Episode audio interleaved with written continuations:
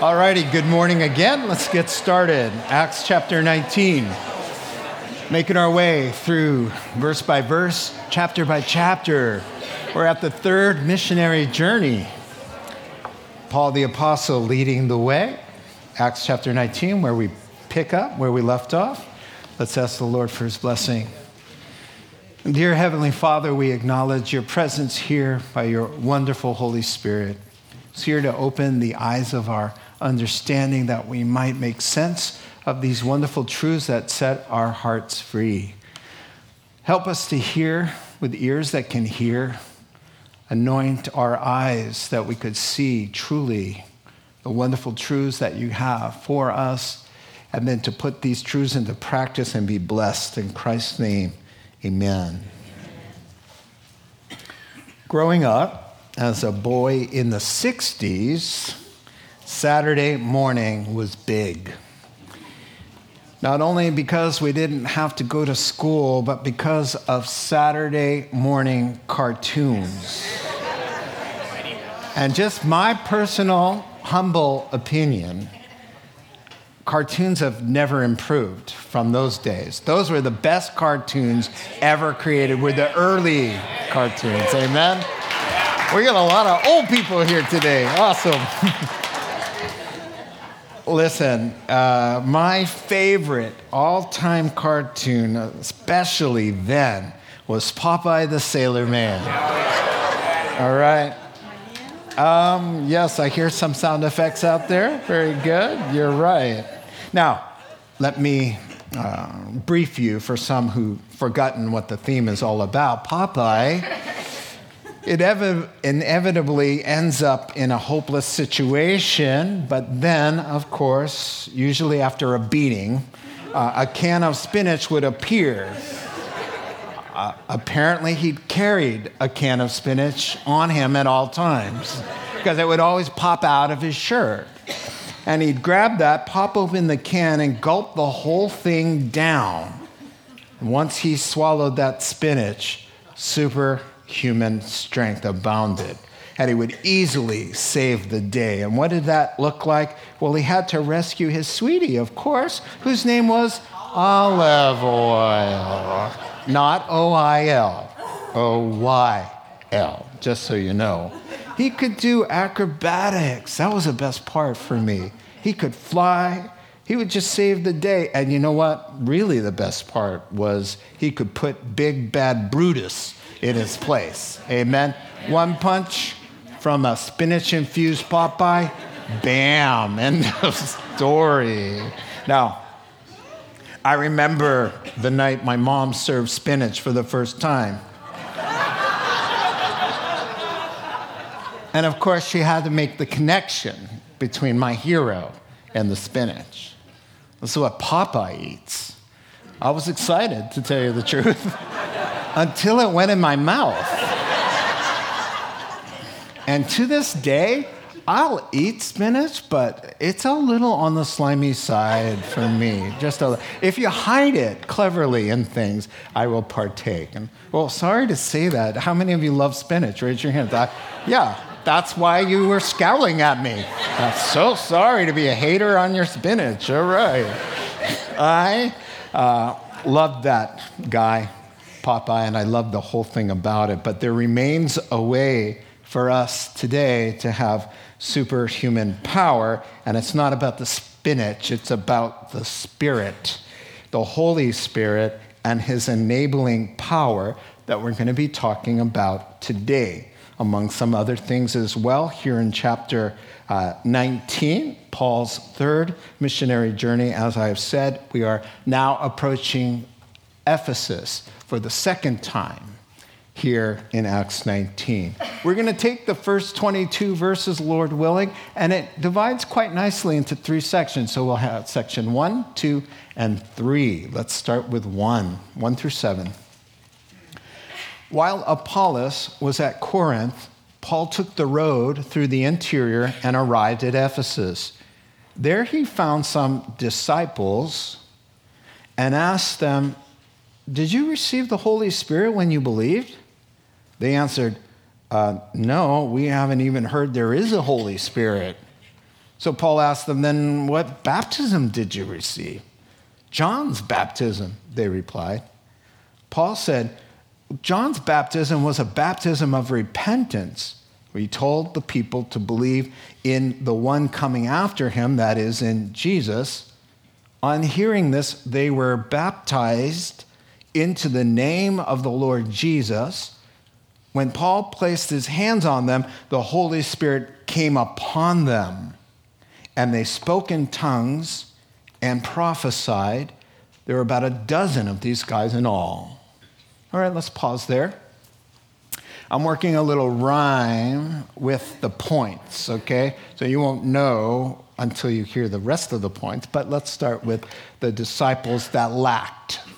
The disciples that lacked. Now, how many of you, while we were reading this text, were kind of glad we're going to discuss it because you're like, hey, I've always wondered about this scripture. Anybody here? Oh, yeah, I thought so. Now, let's start by saying this. Uh, Paul runs into disciples, Christians, at Ephesus who are missing something. He notices a deficiency of some kind. He's, they're not like the other Christians he's used to being around, uh, or he wouldn't have asked the question. He's concerned. There's, there's something quite not right about this. And, and interestingly, uh, it seems like the dozen of these uh, guys are very much in the same understanding of Apollos. Apollos has just left Ephesus, but before he was talked to by Priscilla and Aquila, explained to him a more adequate understanding of the Christian life, which we talked about last week, uh, he was only concerned or he was only uh, understanding John the Baptist baptism of repentance. And so uh, Apollos, as teaching in Ephesus, very likely is the cause of these disciples who heard Apollos and haven't been brought into the fullness and the understanding of the Christian life as the Holy Spirit dwells in our hearts and, and makes that life uh, possible. And so here we have a hotly disputed passage. And commentators generally, what they do is they take the line and make the passage say what they theologically believe about the person and work of the Holy Spirit. And so, what I like to try to do is, is lay aside the bias, biases about the text, and just kind of walk through it and make some applications for our own lives without having to twist it and make it say things that I don't think it's saying. And so, that's our goal. So, the first thing is, as I've been saying, Paul notices that something's lacking. Something's quite, quite, quite not right here. Uh, these men are Christians, number one. They're called disciples. He says these are disciples, and he's asking a question about when they believed. They are believing, baptized disciples who followed in the way of John the Baptist, who said, Behold the Lamb of God who takes away the sins of the world. Certainly they knew why they were being baptized, they knew about Christ, like Apollos. He knew and taught accurately about Jesus. These disciples, I really don't think you can say they were not saved. You don't call people disciples in the Bible if they're not mathetes in the Greek to be learning of Christ. And so, number one, I think it's safe to assume these are Christians they're already Christians. They have a deficiency in their understanding about Acts chapter 2 because Acts chapter 2 is being written by Luke at the time. And so they, they don't have a full understanding. So Paul says there's something about your, the way you're talking, your attitude, uh, the way you're joking. There's something about how you're living your Christian life that begs the question hey, um, tell me about your testimony. Did you guys receive the Holy Spirit when you believed? Well, you kind of know what perhaps he picked up there, the vibe. You know, I think of a time at Bible college, I had a friend over for dinner. Let's call him Craig because that was his name.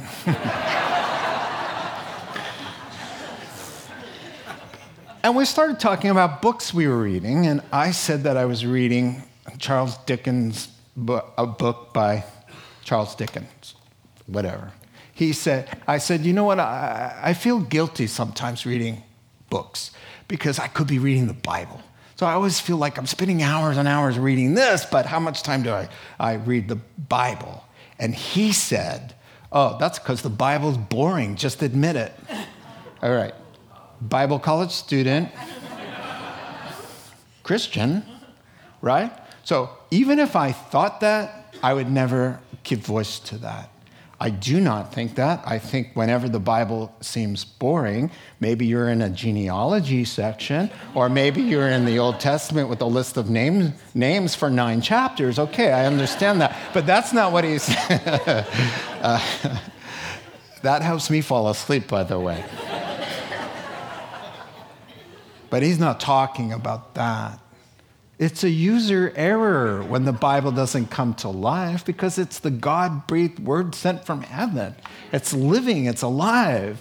And so to say something like that would just be a comment that would make Paul say, did you guys receive the Holy Spirit when you when you believed? You know, or or the language, words, uh, maybe not profane technically, but just on the edge and just that rougher, worldly kind of attitude. Hey, did you guys receive the Holy Spirit when you believed? Now let's take a look at that because Scripture has to interpret Scripture. On the, on the face value of that question, it does not make sense with the rest of the Bible that says, when you believe and you're a disciple, you have the Holy Spirit. So he must mean something a little bit wider or broader. So let's take a look at this. Romans 8 9, from the same man. You, however, are controlled not by the sinful nature, but by the Spirit, if the Spirit of God lives in you. And if anyone does not have the Spirit of Christ, he doesn't belong to Christ. Ah, we got it. Disciples who believe have the Holy Spirit in them. Perhaps we are talking about having the Holy Spirit upon, which is in the verse, upon in power, overflowing, the overflow, the gift. And so perhaps he's saying this did you guys receive the gift, the empowering, the baptism, the fullness of the Holy Spirit? Is that part of your testimony? Now, in defense of John the Baptist, uh, John's message was not deficient. John the Baptist said this in Luke chapter 3 and verse 16.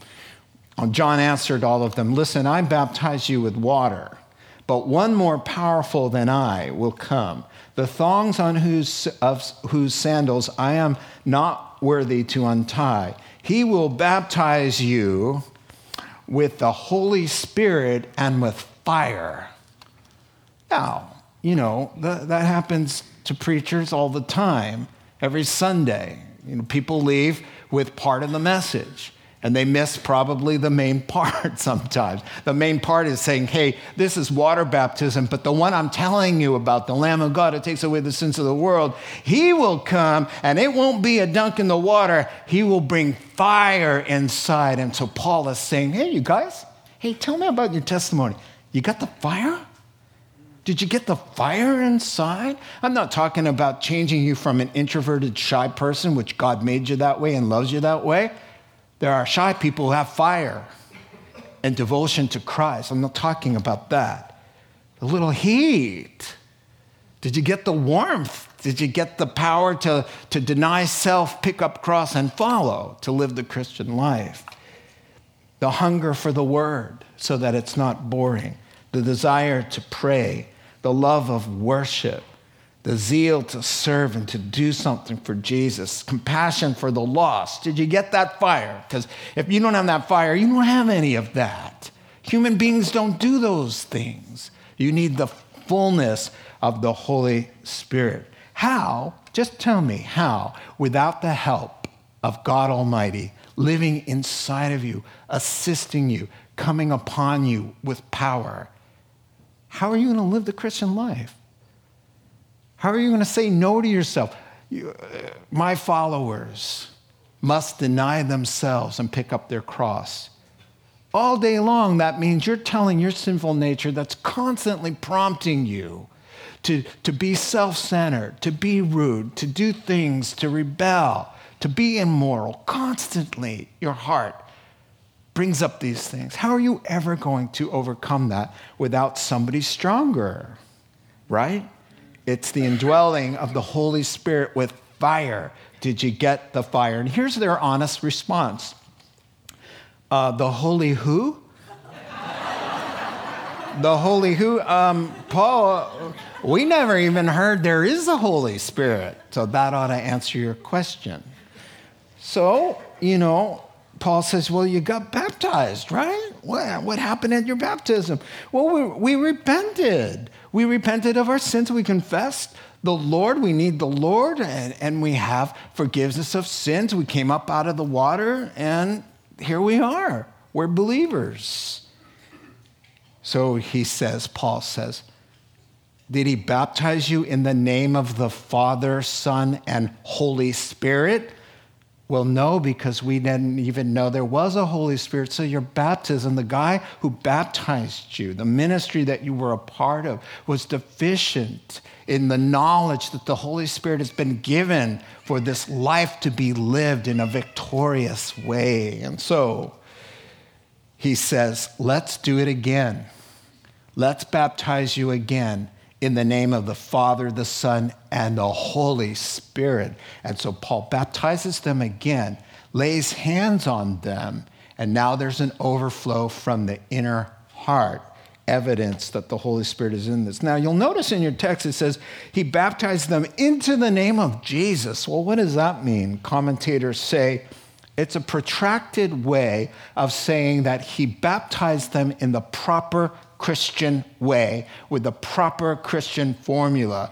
Into the name of Jesus means they were properly baptized in the name of the Father, the Son, and the Holy Spirit. And so change was happening.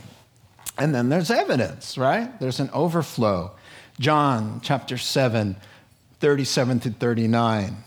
On the last and the greatest day of the feast, Jesus stands up and says with a loud voice, If anybody's thirsty, let him come to me and drink.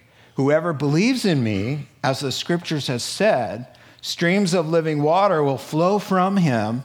Love this line. By this he meant the Spirit, whom those who believed in him were later to receive. So he says, in the same way, that the element in which you're baptized clings to you like water. You hug somebody who's been water baptized, you get wet because there's an overflow of the material in which you were immersed. If you're immersed by Christ into the Holy Spirit, you will overflow, John 7, with streams of living life, something related to the element in which you were baptized and will be clinging around you and overflowing. In this case, it was the gifts of the Holy Spirit. Two of them, speaking in tongues and proclaiming God's word. Those are two of 23 or more gifts listed in the scriptures. Ephesians chapter 4, 1 Peter 4, 1 Corinthians 12, Romans 12, for a list of all the gifts. It's not an exhaustive list, but if the Holy Spirit has filled you and come upon you, then these things flow out, and we're going to talk about this. So let's draw some important conclusions before we move on. Since the 120 disciples who were in the upper room were saved before the empowerment of the Holy Spirit, Acts chapter 1 and verse 8, I might have it up here, I might just quote it to you.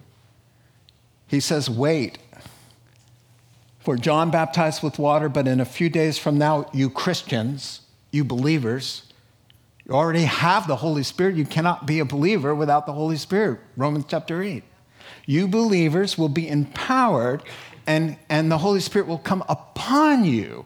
So it's a different sort of thing. Then you will have power to do my work. So it's an enabling, it's a, it's a power. Now, Chuck Smith uh, really helped us out. So, so I'm making the case that if 120 of them were, were already saved and then they got this experience of power, and these disciples who believed when they were baptized also were believers and then received and then were filled with this empowerment, then it is possible and probable that the baptism of the Holy Spirit that comes upon you and overflows you is distinct and can be distinct from your initial conversion. I think I just made the case for that, even with the 120. And if you say, well, how do we know the 120 were saved?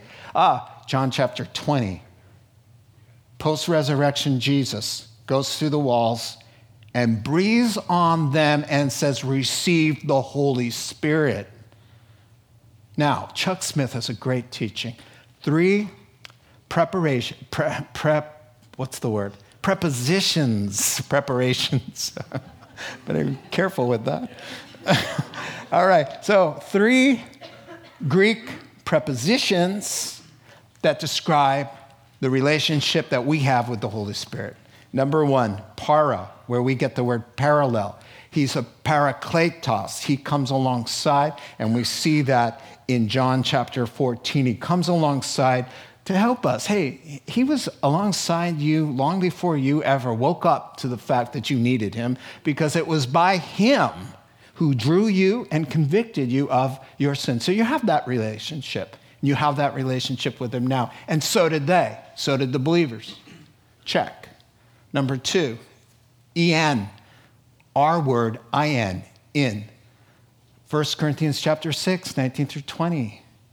Don't you realize that your body is a temple of the Holy Spirit and God, His Spirit, is in you? You're a Christian, He's in you.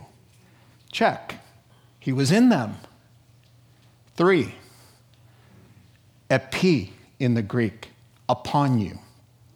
Now, look in the text it says, after they came up out of water baptism in the name of the Father, Son, and Holy Spirit, they, the Spirit came upon them. Check. They had one and two. Three was coming. My personal belief many, many times it happens at conversion, the whole thing. I see it all the time. I mean, they don't need to be told anything. They get it. They go home, they're like, hey, I need a Bible. Yeah, yeah, you do. Hey, yeah, where should I start reading? uh, yeah, okay, let me show you. Yeah, yeah. Oh, uh, uh, okay, yeah. Oh, oh, and I, I got to tell my girlfriend she's got to move out. Who told you that? Oh, I don't know. yeah, yeah. Who, who uh, Pastor Ross didn't tell you that. Yeah, I know because you got the fire, you got the power. You start knowing you're already hungry. Give me the word. Not enough to say, hey, you need a Bible to somebody who has the fire. They have the fire. So it's just sometimes it happens at conversion and sometimes it's not. How do you know? How do you know? You totally know. You totally know what's going on inside your own heart. You know. And the other thing is, why would Paul say in Ephesians, be ye filled? The word in the Greek is continually. Be filled with the Holy Spirit. Why would he say that to people who are already filled with the Spirit and don't need to be filled with the Spirit? Unless there are seasons and ebbs and flows of every Christian life where we have lows and highs and we need to be constantly filled with the Holy Spirit. It's a distinct and wonderful empowerment available for anybody who asks. I love what Charles Spurgeon is a Baptist. And here's what the Baptist preacher from England in the 1800s, who every pastor I know has his books on their shelves. Here's what this Baptist say, and the reason I call him a Baptist is because Baptists are cessationists. That means they believe that the gifts, like tongues, have ceased. So they're called cessationists. All right? Here's what this Baptist preacher says have you received the Spirit since you believed? Beloved, are you now receiving the Spirit? Are you being filled? Are you living under His divine influence? Are you filled with His power? Put the question to yourself personally.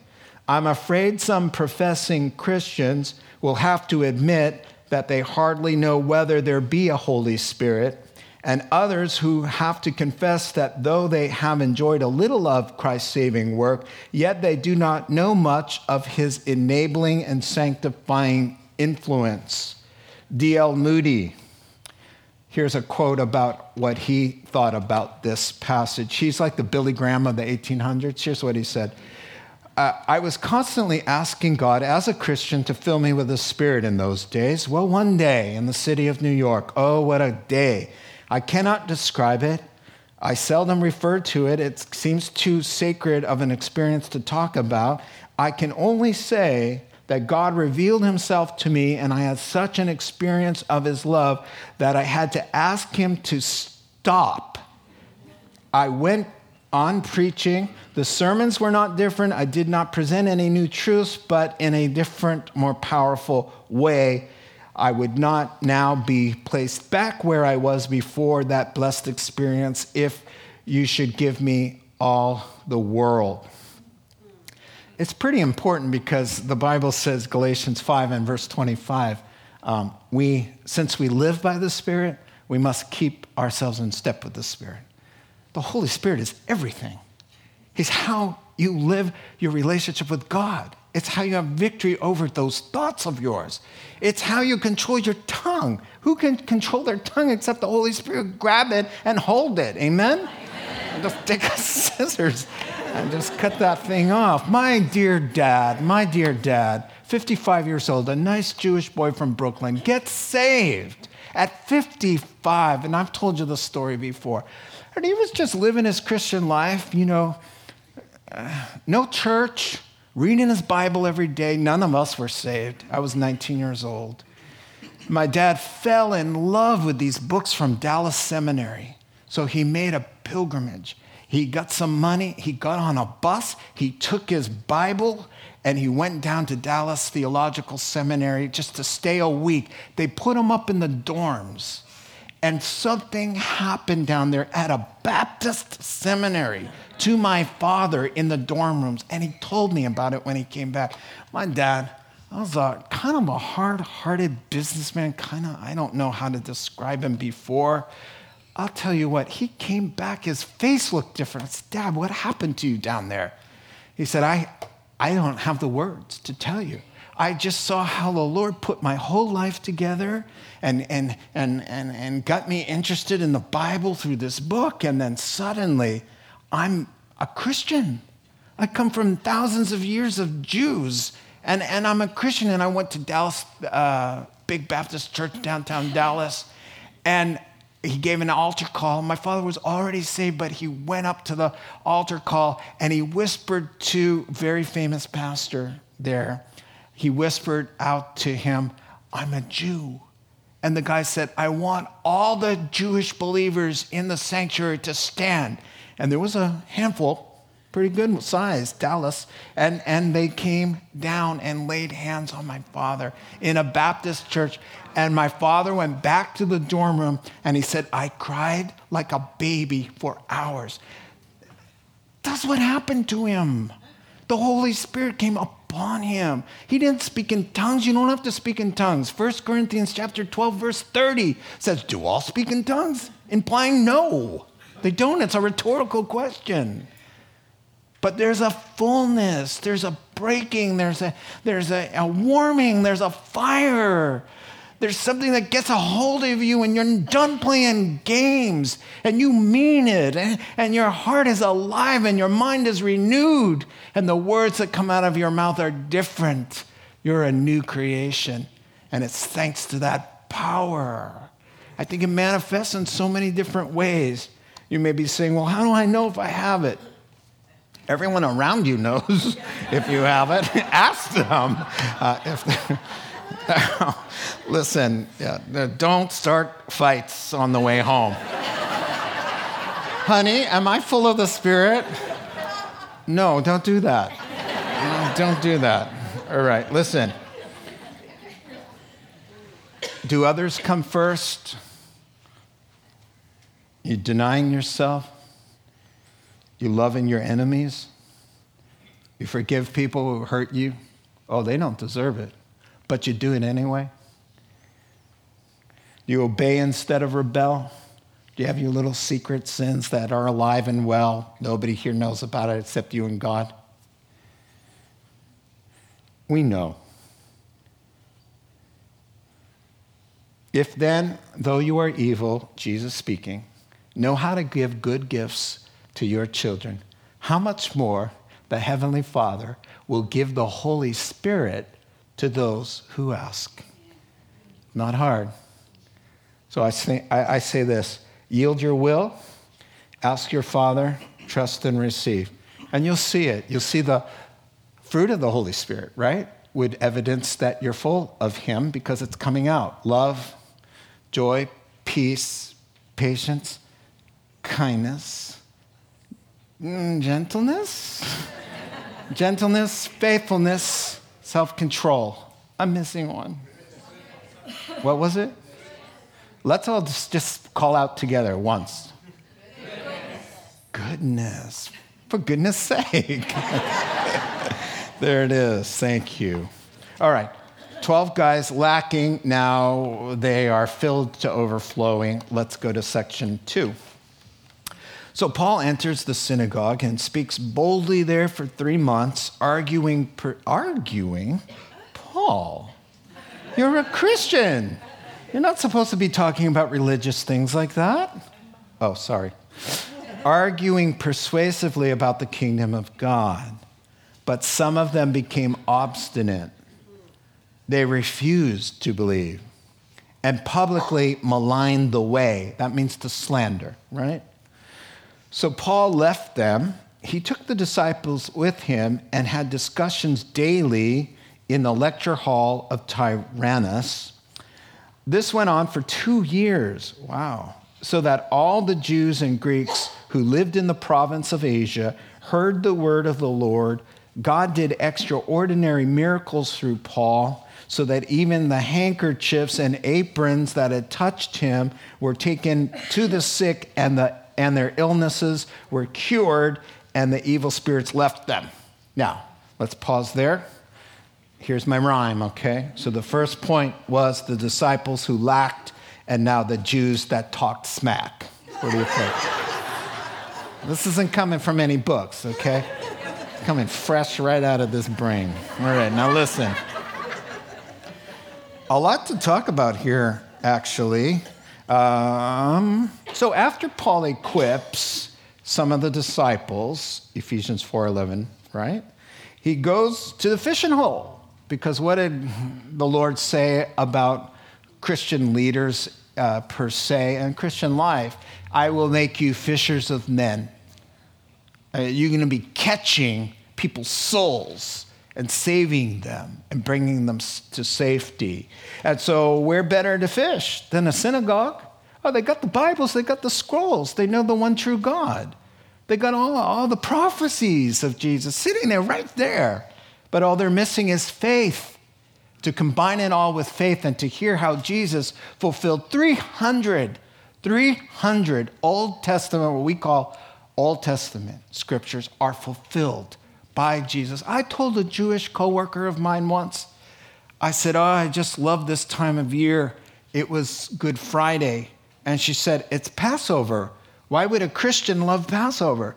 I said, Jesus died on Passover she went, she, she was typing on the keys of the computer and her hands went up. And she said, He died on Passover? I never knew that. I said, Yeah, because he's the Passover lamb. It was the blood. It was the blood that death passed over. And if you have the blood of the true Lamb of God upon the doorposts of your heart, death comes and passes over. That's the whole point of Passover. She went, Interesting. Thank you. Went back to. Thank you for sharing. Well, well, well, it was going well here in the synagogue for th- what, three months. But, you know, there were converts, too many of them, and maybe too many changes, too fast, too furious for whomever, and too much attention on Paul. And it blew up as, it ha- as we've seen uh, in previous chapters. So some just had enough of all this Jesus stuff and decided oh, we're going to put an end to it, not only for ourselves, but for everybody else. And so they publicly maligned the way. We were called the way. Christianity had a nickname, the way. Go figure. What does that mean? The message is the way to eternal life, to becoming right with God, to escape your just penalty, the wrath of God. It's the way. He said, I'm the way, the truth, and the life. No one comes to the Father but by me. Now, notice in your text it says they refused to believe, and you know what that means. It means faith is a choice. It's not about a lack of information. If I just had more information, maybe I could believe. No, that's not what the Bible says. The Bible says that God's Spirit has made it plain to everybody. And if it is a lack of information, it's neglect. If it's ignorance, it's willful ignorance. And so, with creation testifying there is a God, our conscience, conscience rather, is affirming that we know that there's a God, that we need to bow the knee, that we didn't get here by ourselves. Everything is saying there is a God, and we need to bow. They refused to do that. And, and so now Paul realizes his life is in jeopardy again. So he rents a school and he plants a church there. And he, it's a discipleship school, a church, and uh, it's a lecture hall by, and the professor who kind of runs the place is called uh, Tyrannus, which has to be a nickname because it means the tyrant. So if you go on ratemyprofessor.com, you will find out how he got his name. All right, because no, you know, his mama did not see him and call him the tyrant, right? You wait until they're two years old for that. Here's how it worked you can combine Acts 20 with historical writings, and we get the picture. Here's what he did Paul made tents, it was hard work in the morning. The school was in session until about 11 o'clock till 3 or 4 when the Mediterranean sun was high in the sky and it was hot, and everyone took a break. They had their siesta time, they had a meal, they did their thing. And then they'd come back at four or five. Paul says to Mr. Tyrant, Hey, listen, you're not using the hall from 11 to 3. Uh, I'd like to rent that from you. And he did for two years, daily. He probably took the Sabbath off, but daily, every day, five hours a day, with the Apostle Paul teaching and expounding on the scriptures. That's a few thousand hours. And no wonder the area, here's a map, Ephesus, it says that the word of the Lord went out. They made disciples of the seven churches of Asia, six more, including Ephesus, is number seven, if, if you will. So, all of those churches, Paul never went to any of those churches in the scriptures. We don't have record of that. Uh, Colossae, Colossians, the letter to the Colossians, right underneath Laodicea, their neighboring towns, that would be included as well. Led by the disciples of the training school. And what's interesting to me is we still do this. Christians and churches, we rent schools to use and occupy during their off times. There are hundreds and hundreds of schools and halls that are in session today because we rent them, and 2,000 years ago, they were doing the same thing. And now, interestingly, wow, uh, extraordinary miracles. Now, the Bible says in the Greek, these weren't the run of the mill miracles. I like that. I mean, when you think of a miracle, you just think, oh, wow, right? But the Bible says this is a non traditional miracle. So open up your minds, he's saying, Christians. This is God. It may look funny to you, but God knew what he was doing, and they're the extraordinary kind. And so, what's happening? Two unfortunate translations here. Uh, King James is even worse napkin. Uh, okay, it's not a handkerchief, it's a sweat rag. It's the wor- it's the sweatband that tent makers would use, and, and it would just collect sweat, you know, so he doesn't ruin what it is he's working on. The apron is a leather smock that kept them. So you don't think chocolate chip cookies, all right? Yeah, this guy, tent, making tents is a big deal. Now, what happened here? Ephesus is the demon capital of the world. They were known for their witchcraft and their demonic spells and their scrolls and their amulets and their psychics and everything. So, some needy person, probably, just, I, I would imagine, just picked up a sweat rag and just said, Oh, if the God that he preaches about could just set me zap free. Something like that happened. And then wherever Paul would lay his stuff, he'd go, Hey, did anybody see my sweat rack? Yeah, somebody came in and swiped it. you know, hey, where's my apron? This is my fourth apron this week. You know, yeah, you know. Uh, with or without his knowledge, nobody knows what was happening. But non traditional, how about the lady who approached Jesus? If I just touch his clothes, I'll be healed. Really? Where does it say that in the Bible? Jesus honored her faith as weak and extraordinary as it was. That's enough for me to want to save you. You have enough that I'm going to do this.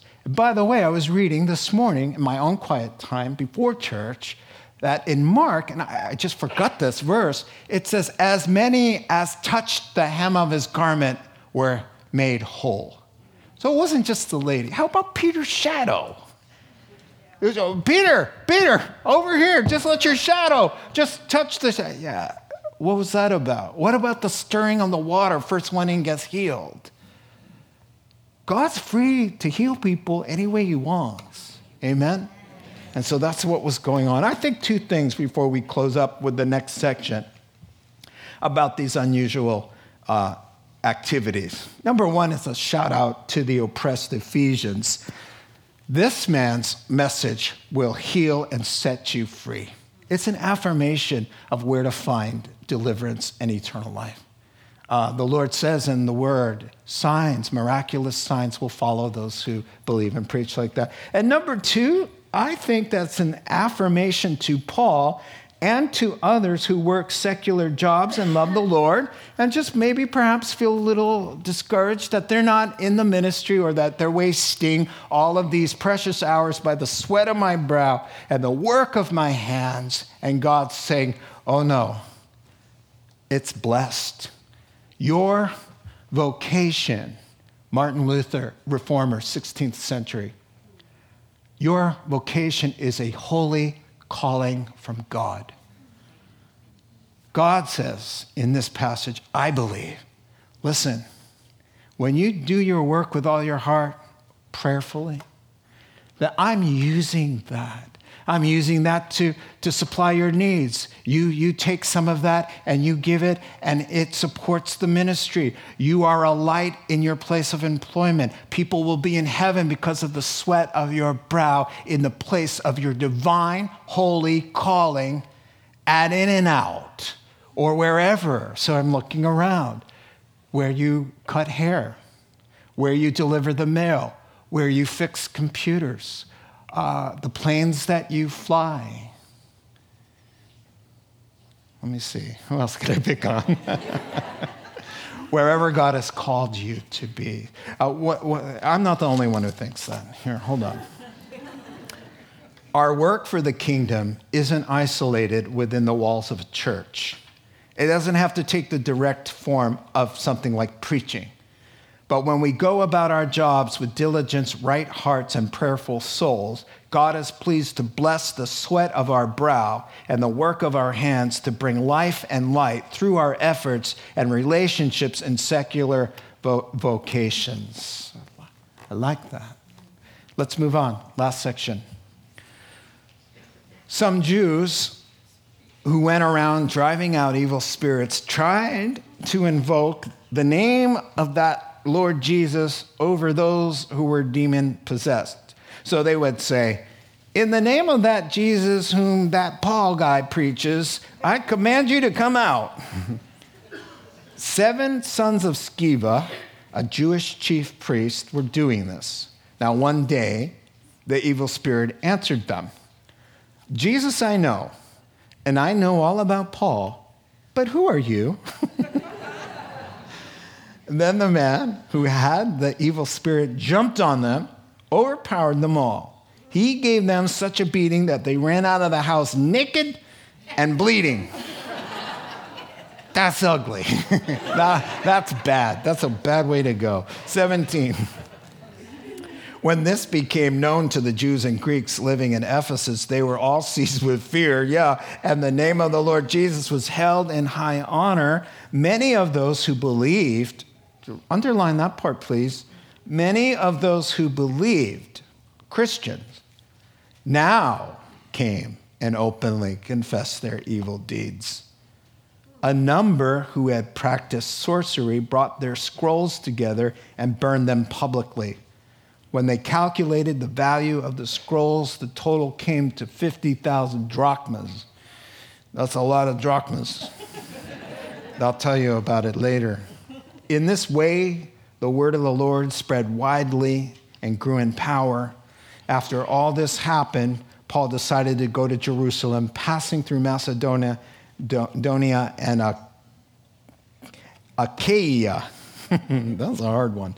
After that, I have been there, he said, I must visit Rome as well. He sent two of his helpers, Timothy and Erastus, to Macedonia while he stayed in the province of Asia a little longer. All right, ready for the rhyme? Number one, disciples that lacked. Number two, some Jews who talk smack. And number three, some brothers who got whacked.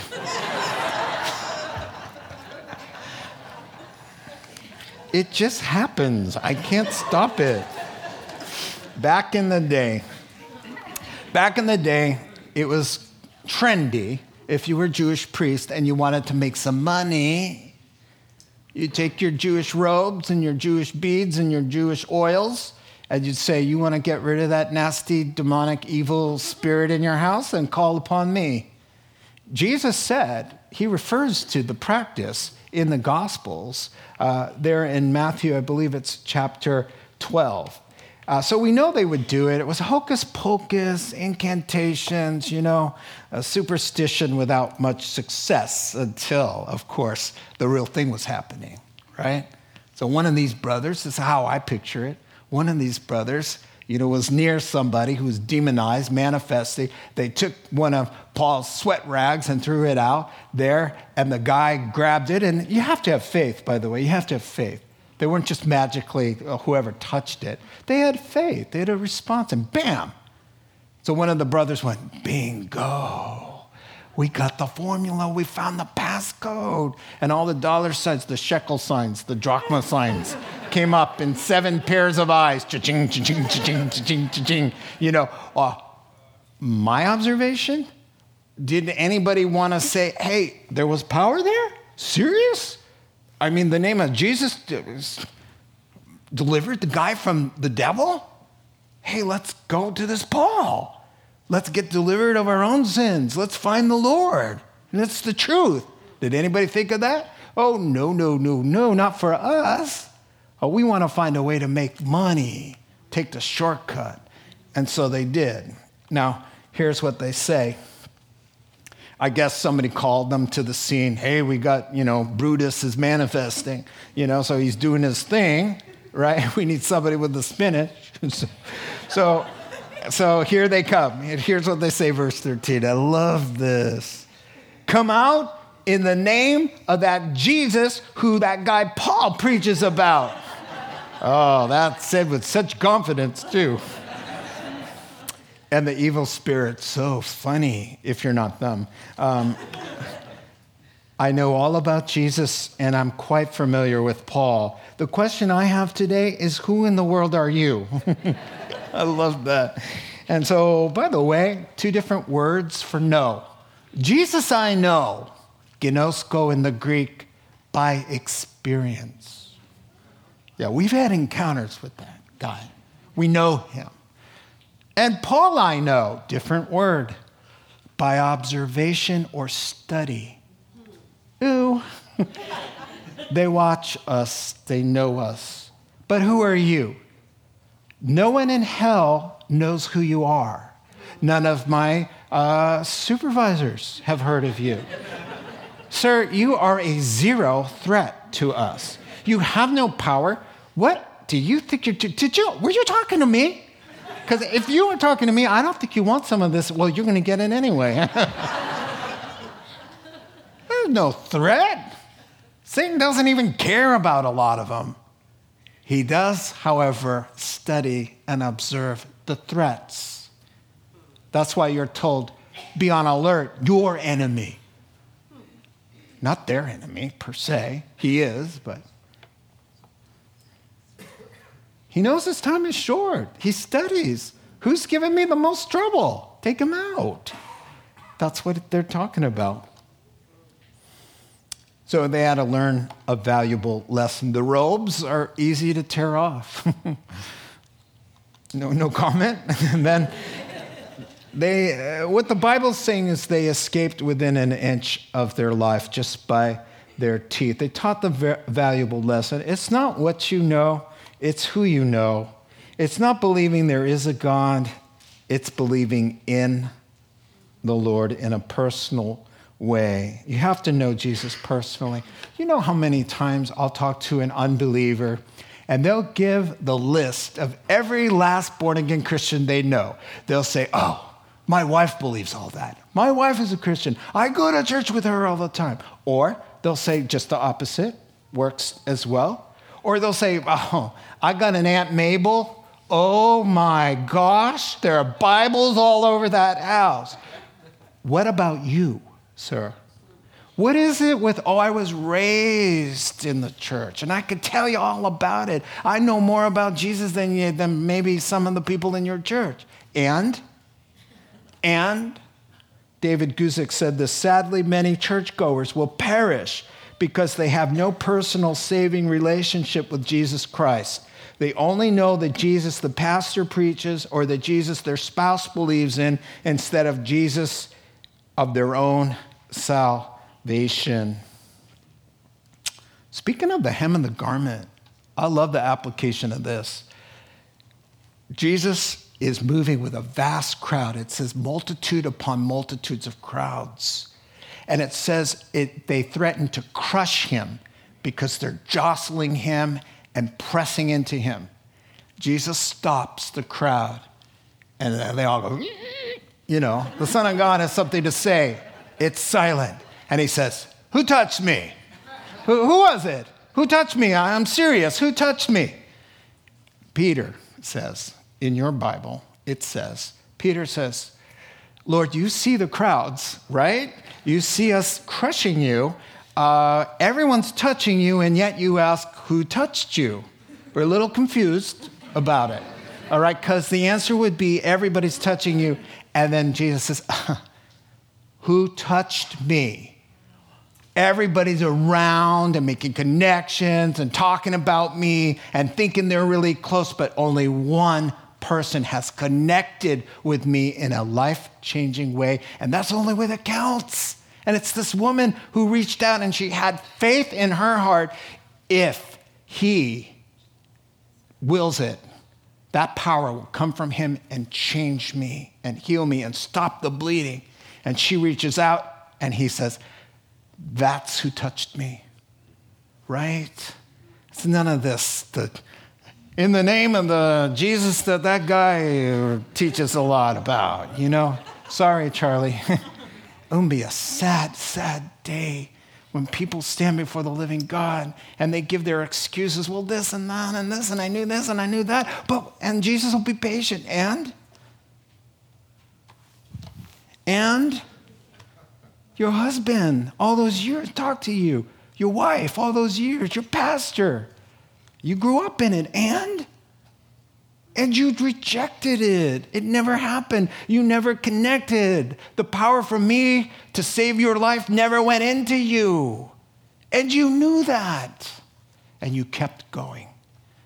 Thy will be done, sir. Not my will, My will was that you come to the knowledge of the truth and be saved. Thy will now has to be done. Well, it had a big effect. Uh, the name of the Lord was held in high honor, great reverence for God.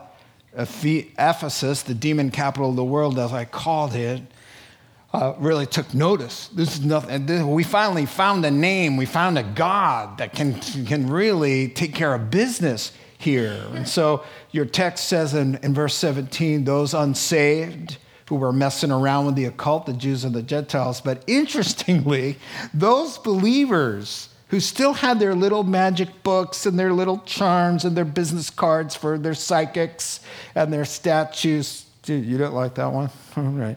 Business cards for the psychics. Anyway, moving on. These, quick, uh, these people quickly figured out I don't want to be messing with this. Now, what, how, why? Why'd they all come forward? Hey, hey, I got this thing, I, I got this book, I got this scroll. I got to get rid of it. Why? Well, someone else's humiliation publicly and their terrible shame and pain oftentimes puts others on the straight and narrow if they're wise. Do you know what, how good it is, sorry to say, when a pastor falls publicly? Oh, and we have to live through the nightmare of the tears and seeing the wife on the news crying and the church splitting and him being humiliated and the gospel being blasphemed. Do you know how good that is for every pastor to look at that and let the fire burn away? I bet many, many pastors have been saved by that kind of thing. How about marriages that you hear about? Because the guy was clicking on porn and she divorced him and he visits his kids every other week. Do you know how many husbands, you know, got rid of the computer because of someone else's shame, naked and bleeding? No, thank you.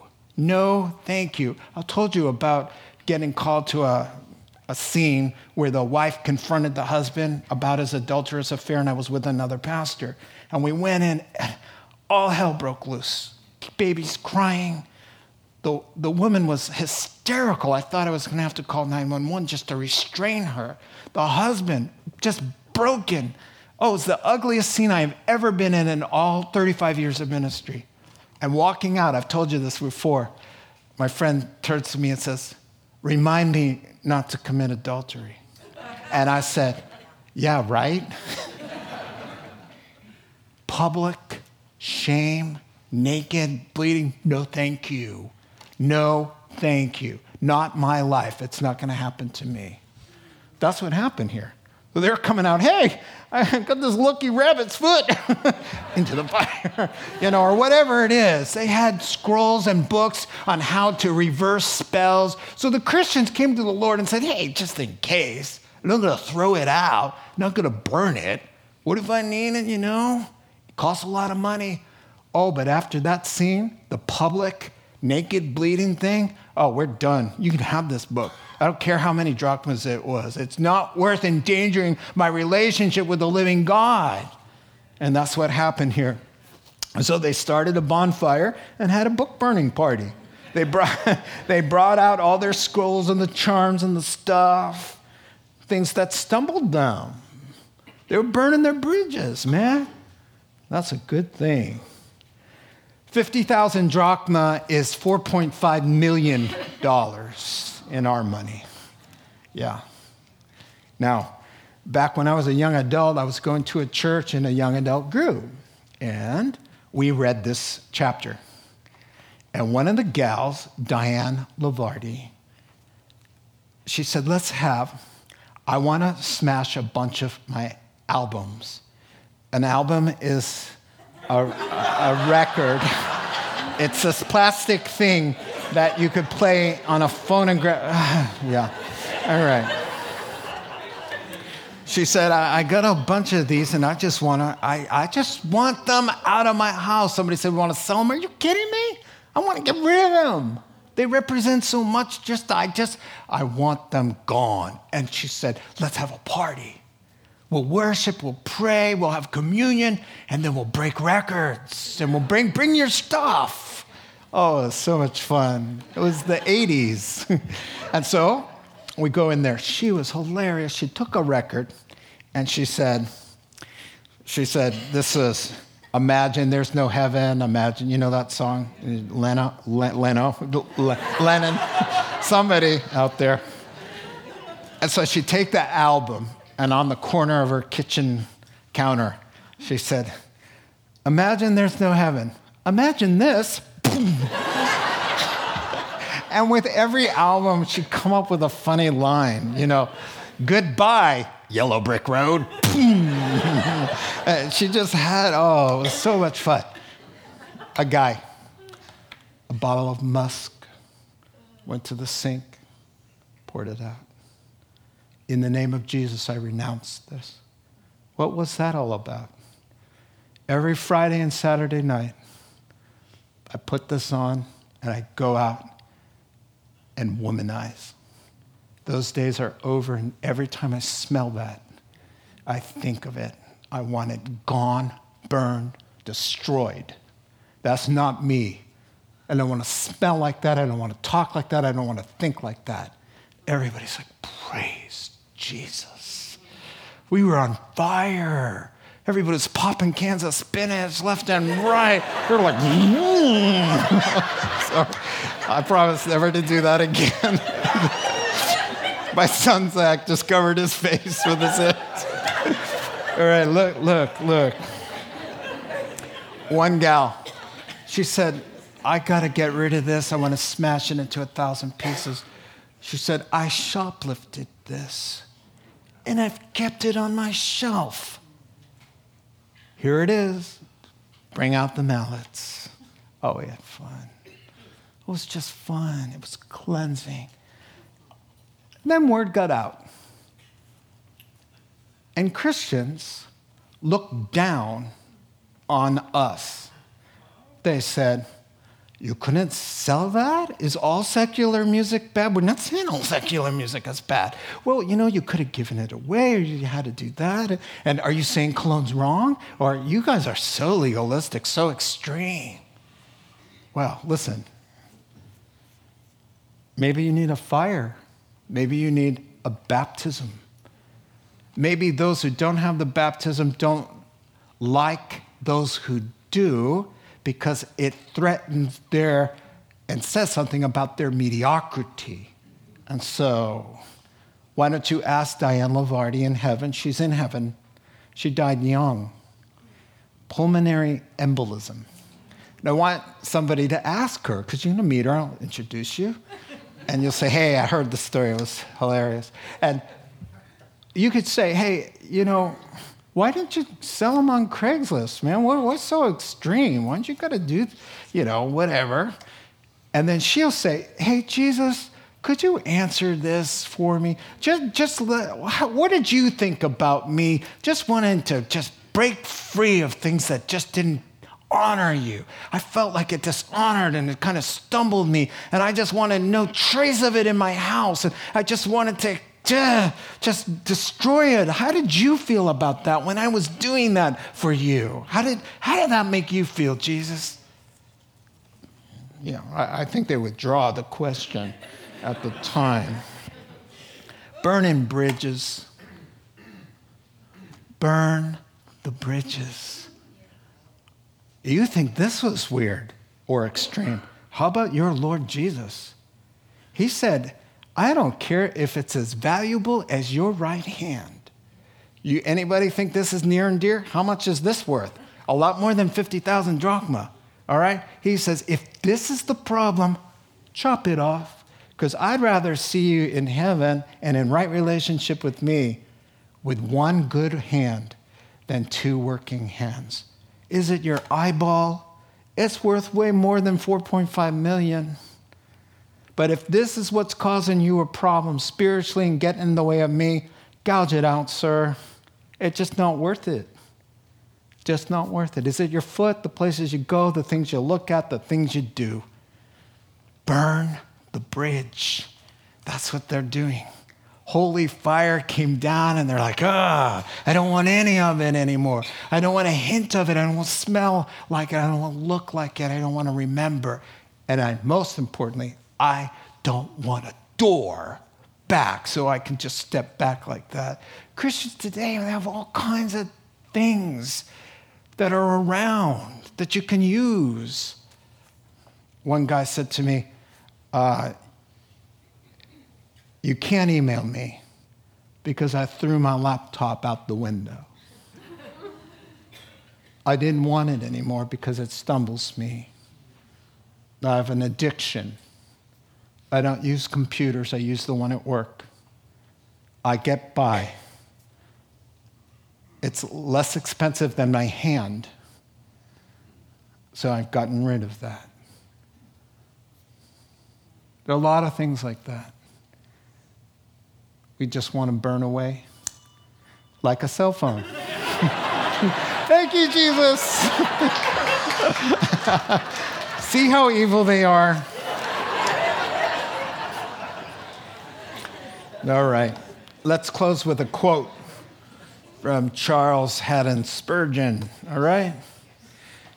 You will have enough temptation with your own thoughts without going after some of these things. Is there any habit, any practice that you have got that defiles your soul? If Christ loves you and you come and trust in him, you will make quickly the end to those things. You will be done with those things quickly, be done with them forever. Let's pray. Father God, we, we just thank you what the rest of the verse says that the, the word of the Lord spread widely and grew in power because your fire came down and Christian hearts were set free and clean and right. God, we just we want to love you. We want to take these truths and put them into practice and be blessed in Jesus' name. Amen. Amen. Let's stand together. Closing song.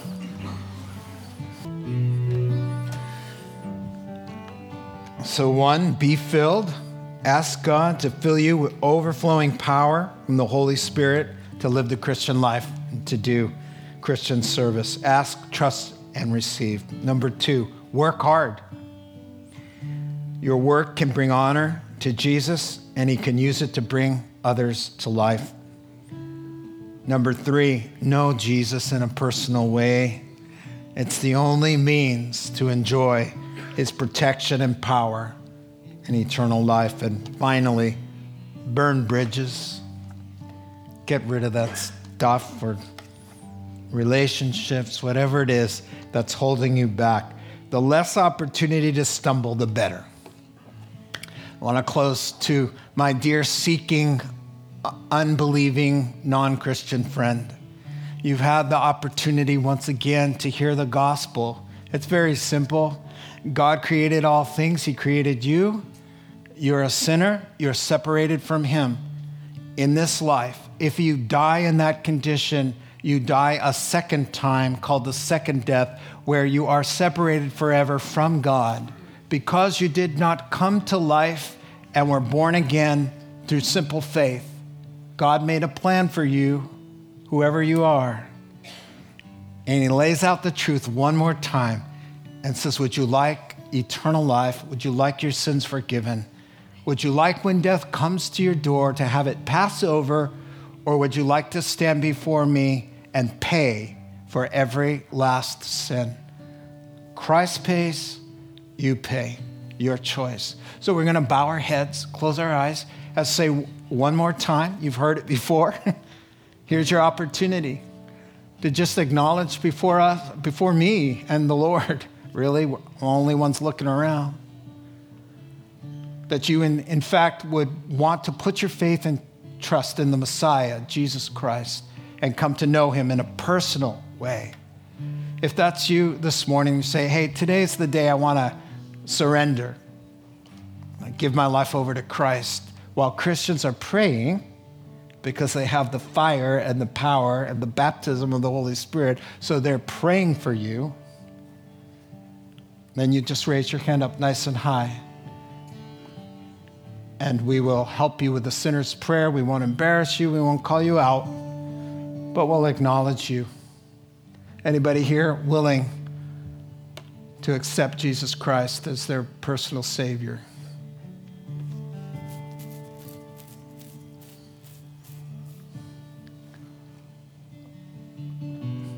Amen. I see a hand. We're going to say the sinner's prayer, what we call the sinner's prayer, just a prayer to kind of give you some structure. It could go any way you want in your heart, but here's the gist. Let's pray together. Dear Heavenly Father, today I surrender to you and put my faith in Christ the Lord, who died for me and my sins and rose again to give me life. I repent of my sins. I ask you to forgive me. Come inside of me and come upon me with the power of the Holy Spirit. I give my life to you in the name of the Father, Son, and Holy Spirit.